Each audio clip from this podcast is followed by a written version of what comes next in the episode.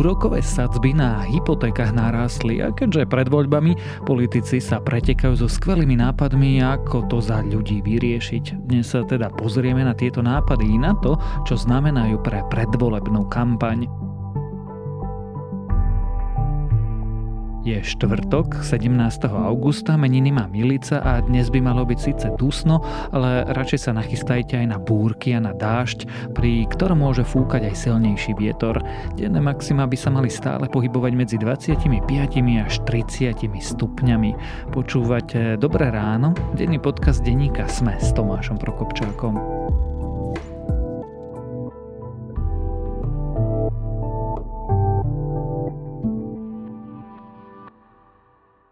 Špičkové vozidlá, nová Mazda CX-60, štýlová Mazda CX-30 a cenami ovenčená Mazda CX-5 sú tu pre vás s bonusom až do 5200 eur.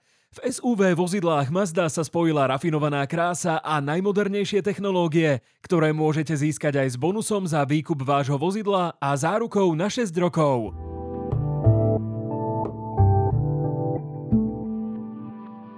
A teraz už krátky prehľad správ. Strana SAS žiada ministerstvo zahraničia, aby si predvolalo maďarského veľvyslanca na Slovensku. Mal by vysvetľovať výroky maďarského ministra zahraničných vecí Pétera Siartoa o stíhaní opozičných politikov na Slovensku. Vidí v tom snahu Maďarska ovplyvňovať slovenské voľby. Dvaja muži plánovali vraždu policajta, chceli sa pomstiť. V stredu o tom informoval policajný prezident, obom mužom hrozí 25 rokov alebo do životie. Motívom mali byť opakované služobné zákroky voči jednému z obvinených. Pestovateľom pšenice na Slovensku chce vláda kompenzovať straty, ktoré im spôsobil zvýšený dovoz obilnín z Ukrajiny. Podpora môže dosiahnuť takmer 16 miliónov eur, z toho tretinu Slovensku poskytne Európska komisia. Skupina The Killers sa ospravedlnila potom, ako jej lídra vypískali za to, že na koncerte v Gruzínsku priviedol na pódium ruského fanušika a vyzval publikum, aby na seba navzájom myslelo ako na bratova sestry. Návštevníci koncertu na protest búčali a opúšťali sálu. Vzťahy medzi Ruskom a Gruzínskom sú totiž napäté najmä od roku 2008, keď Rusko krajinu napadlo a reči o bratstve s Ruskom sú v krajine vnímané ako proruská propaganda. Ukrajinský prístav Odesa opustilo prvé komerčné plavidlo kontajnerová loď Jozef Schulte, ktoré ide po dočasnom koridore v Čiernom mori. Loď smeruje do Istanbulu. Plavidlo, ktoré spoločne vlastní Čínska banka a nemecká spoločnosť, využíva novovzniknutý koridor a pláva cez teritoriálne vody Ukrajiny, Rumunska a Turecka. Ak vás tieto správy zaujali, viac nových nájdete na webe Sme.sk alebo v aplikácii Denníka Sme. Trochu to pripomína preteky. Po konečnom riešení medveďa sa strany najnovšie pretekajú, ako by vyriešili hypotéky.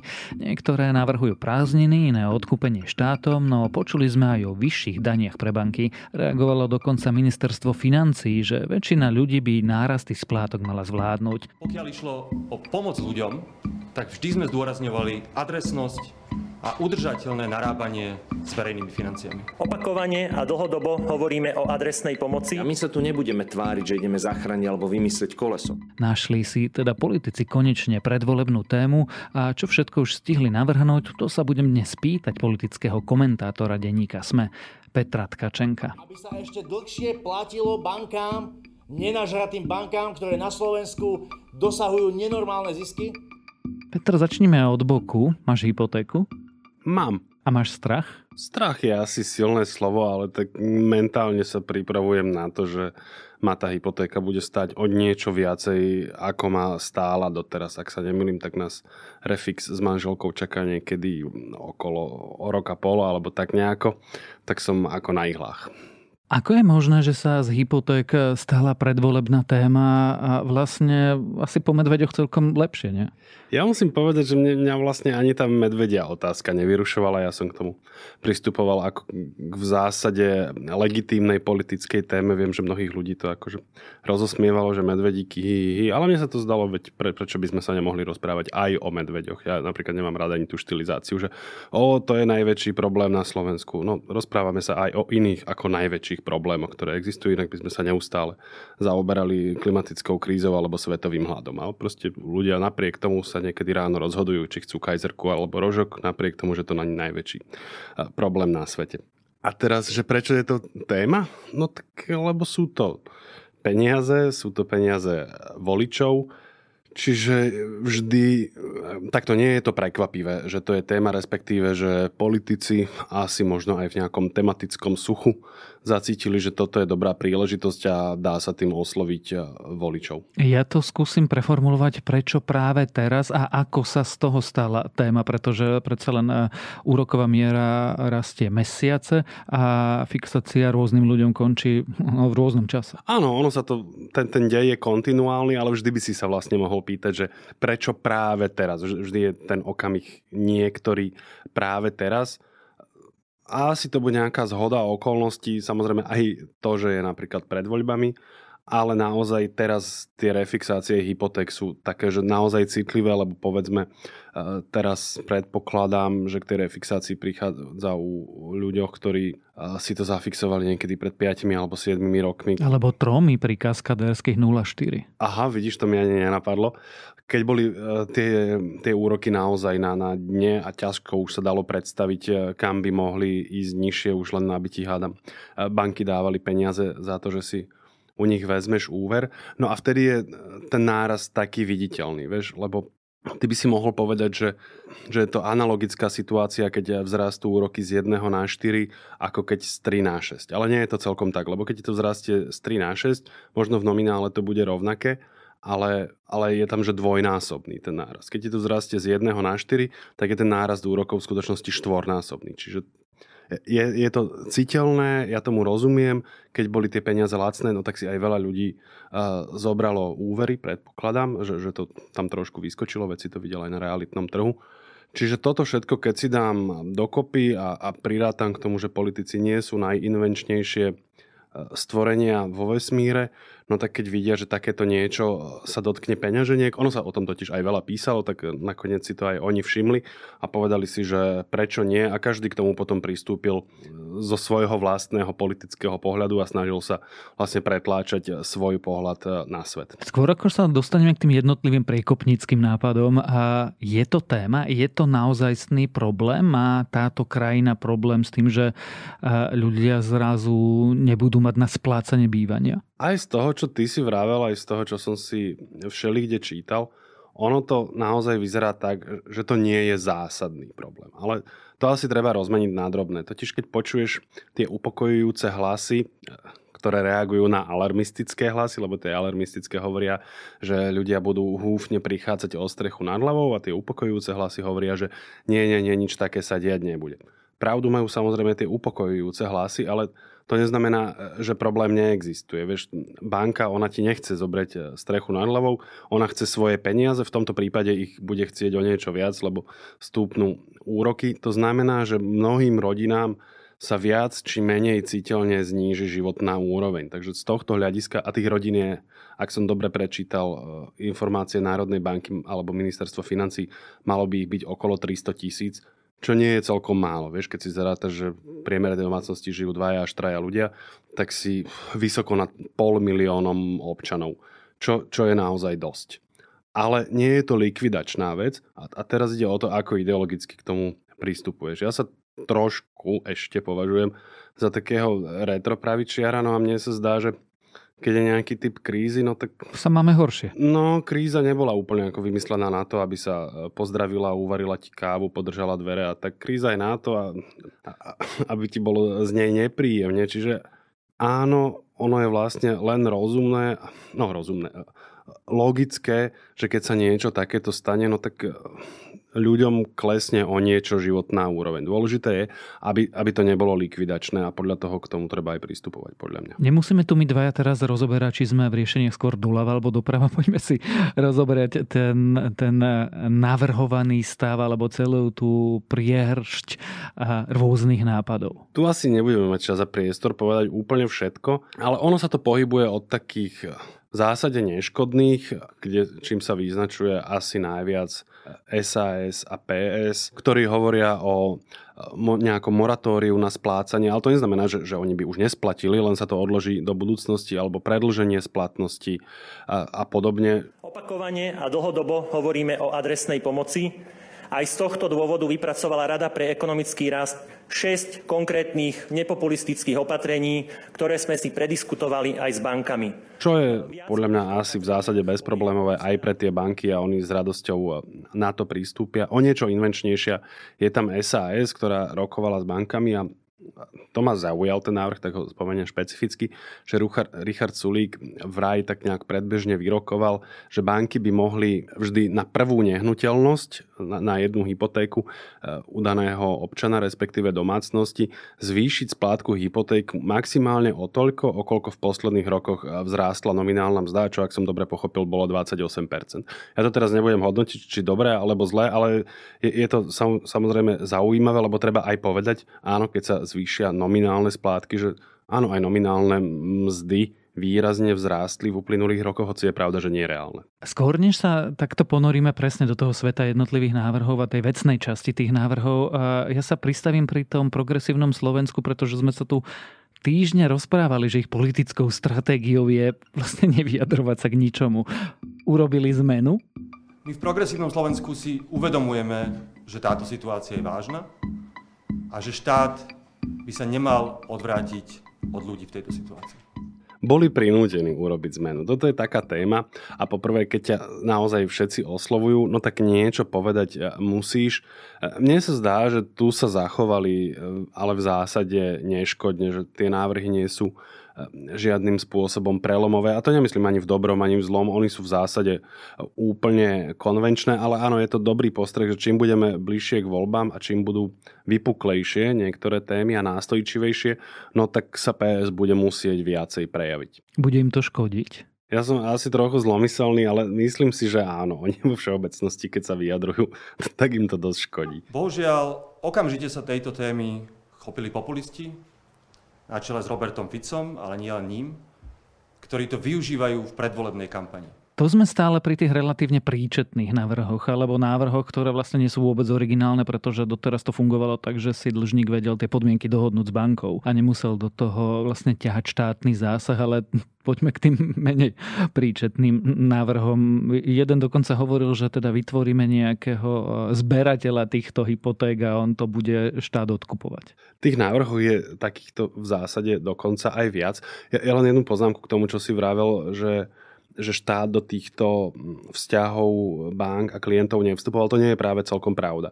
Štát nastavil pomerne prísne podmienky na tie hypotéky, čo je aj teraz argument Eh, napríklad vlády alebo MBS, prečo do toho vlastne netreba pchať prsty, že, že tí rizikoví klienti vlastne hypotéky ani nedostali. Čiže keď ide o predlženie dĺžky, teda predlženie obdobia splácania, tak tam napríklad asi by bol potrebný aj legislatívny návrh a, a zmena, alebo zmena zo strany NBS, lebo tam je stanovená nejaká hranica a, a tieto návrhy sa týkajú toho, že by sa tá hranica odstránila alebo posunula do vyššieho veku napríklad klienta. Áno, ale dnes už ti banky hovoria, že vedia si dohodnúť splátku sviatkový kalendár, odklady, zníženie, prázdniny a podobne. To áno, ak tam nie je nejaké, nejaké legislatívne obmedzenie, ktoré niekedy je. To znamená, tieto strany hovoria, aby sme tie obmedzenia napríklad odstránili, alebo aby sme prinútili e, banky takéto veci robiť. Oni ich väčšinou robia dobrovoľne, ale teda, aby mali aj zákonnú povinnosť. Vieš, ako si mal počas korony napríklad e, museli banky, e, ak o to klient požiadal,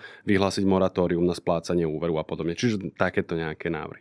No a pokiaľ ide o tie originálnejšie, tak nejaký taký medzikrok s tým prišiel smer, ten okrem všeličoho iného, tak samozrejme e, našiel príležitosť oprášiť svoj svetý grál, to znamená bankový odvod a vymysleli takú geniálnu vec, že by sa bonifikovali hypotéky ľuďom, ktorí si ich zobrali, a to konkrétne 3%.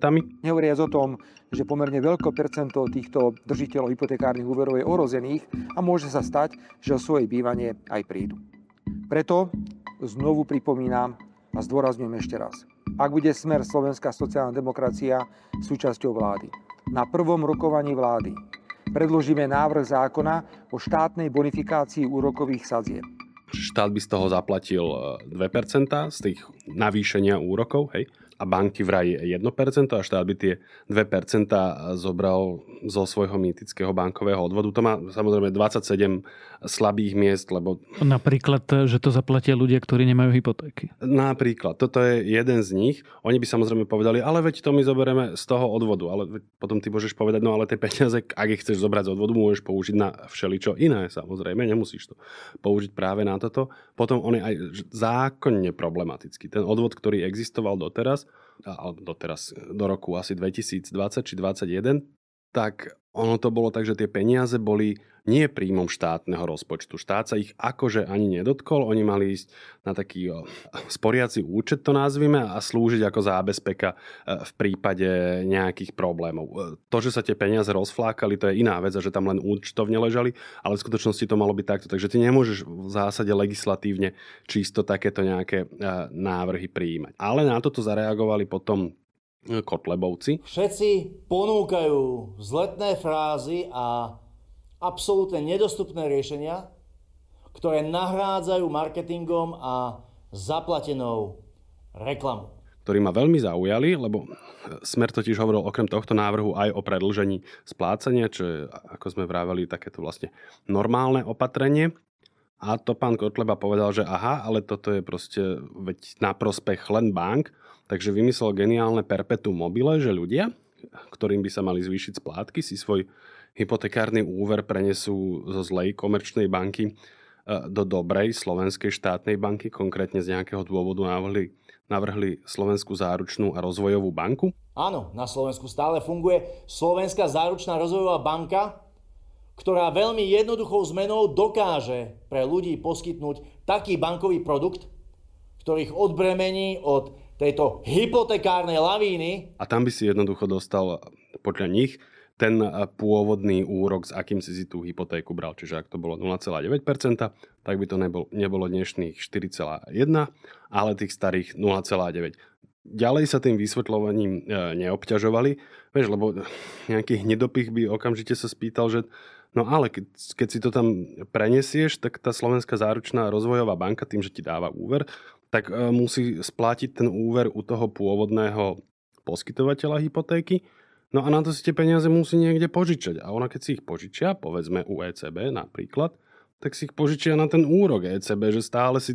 A, čiže a keď tebe vyrúbi e, ten nízky pôvodný, tak jej tam bude asi vznikať strata a niekto ju bude musieť e, zaplatiť. Ale samozrejme takto ďaleko u Kotlebovcov s úvahami nešli, oni jednoducho vymysleli ekonomické perpetuum mobile. Alebo Smerodina prišla s nejakou štátnou agentúrou, čo je vlastne v nejakom zmysle podobné, že tam je ten štátny veľký medziprvok, ktorá by akože splatila ten úver. Tá nehnuteľnosť by sa stala vlastníctvom štátu, ale ty by si mal garantovaný nájom v tej nehnuteľnosti a až sa ti raz trochu polepší, tak napríklad oni ti ho opäť za nejakých akože normálnych podmienok eh, predajú na nejaký úver. Sme pripravili, a to je druhá poznámka, civilizované riešenie, ktoré funguje vo Veľkej Británii, kde došlo k dohode bank s vládou a s ďalšími štátnymi inštitúciami na tom, aby každý hypotekárny dlžník mal istotu, že ho nikto nevysťahuje z vlastného bytu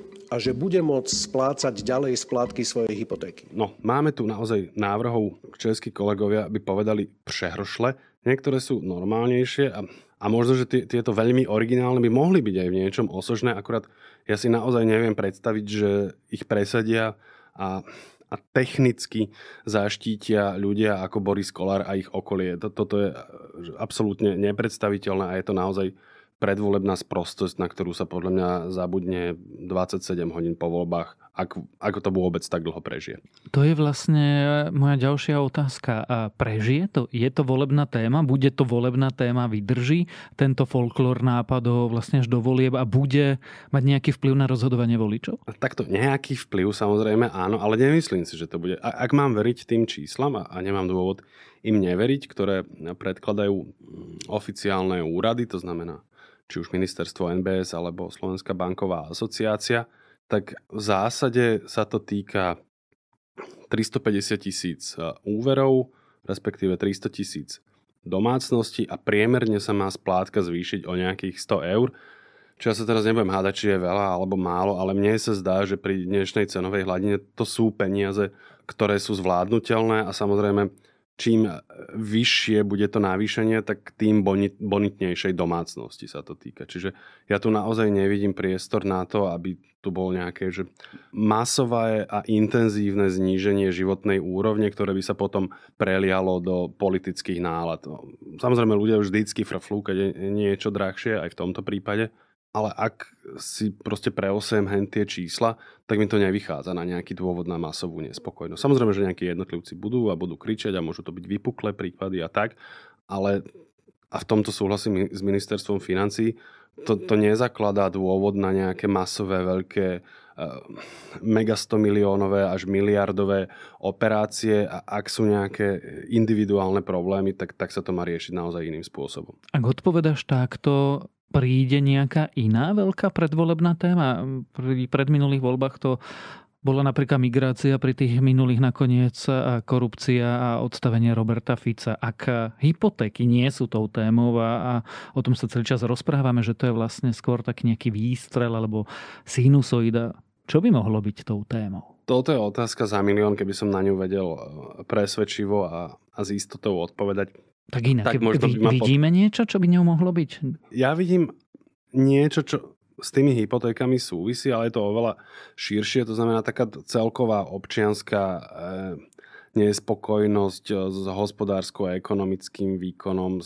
Samozrejme aj to volanie po normálnosti, ktoré sa v nejakej miere eh, zmenšilo po tom, čo sme sa bavili vo vláde Igora Matoviča a nie je to také vypuklé aby som to úplne skrátil, bude to nejaké volanie po, po istotách a, a, a návrate nejakých obyčajných starých časov a podľa mňa ľudia, ktorí uh, budú schopní a ochotní tento sentiment občanom sprostredkovať dôveryhodne, no, tak tým sa bude dariť. Bude to smer, keďže toto si už vyskúšala istoty ľuďom už sluboval? Podľa mňa v pomerne veľkej miere to bude smer, ale už to nebude také účinné ako v minulosti. On sa naozaj mnohým ľuďom veľmi zhnusil, aj, veď aj na tom veľmi intenzívne pracovali, to znamená na, na tie svoje staré čísla okolo 30 až 40% sa podľa mňa nedostanú, ale budú z toho vedieť kapitalizovať e, asi viac ako ostatní. Tak skúsme urobiť ešte o jeden krok ďalej. Ak e, nevieme, čo to bude v týchto voľbách, ktoré sú vlastne už opäť týždňov, 6 týždňov, e,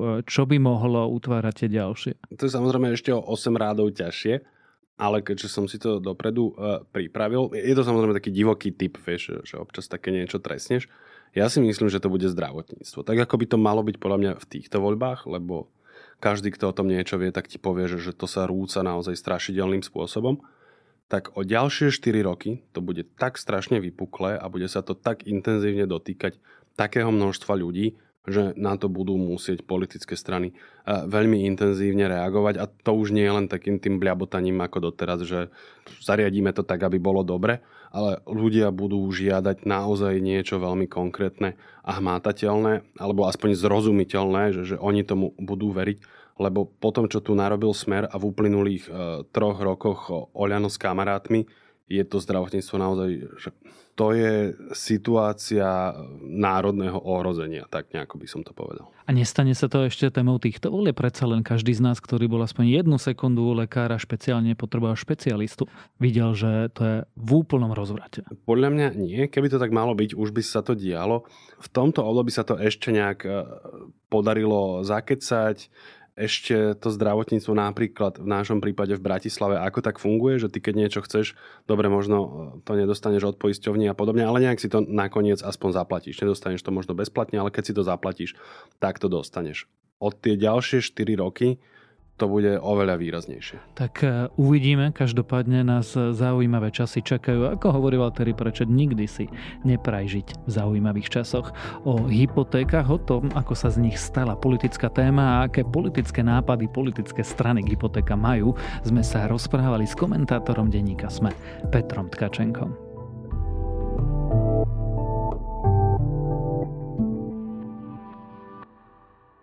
Prinášame vám najpočúvanejšie dovolenkové podcasty.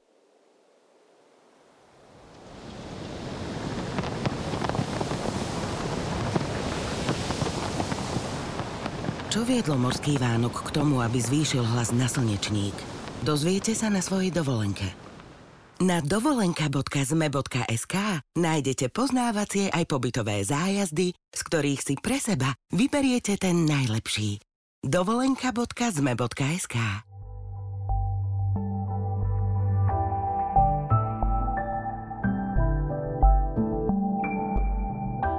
Dnes budem odporúčať jeden z najlepších seriálov súčasnosti.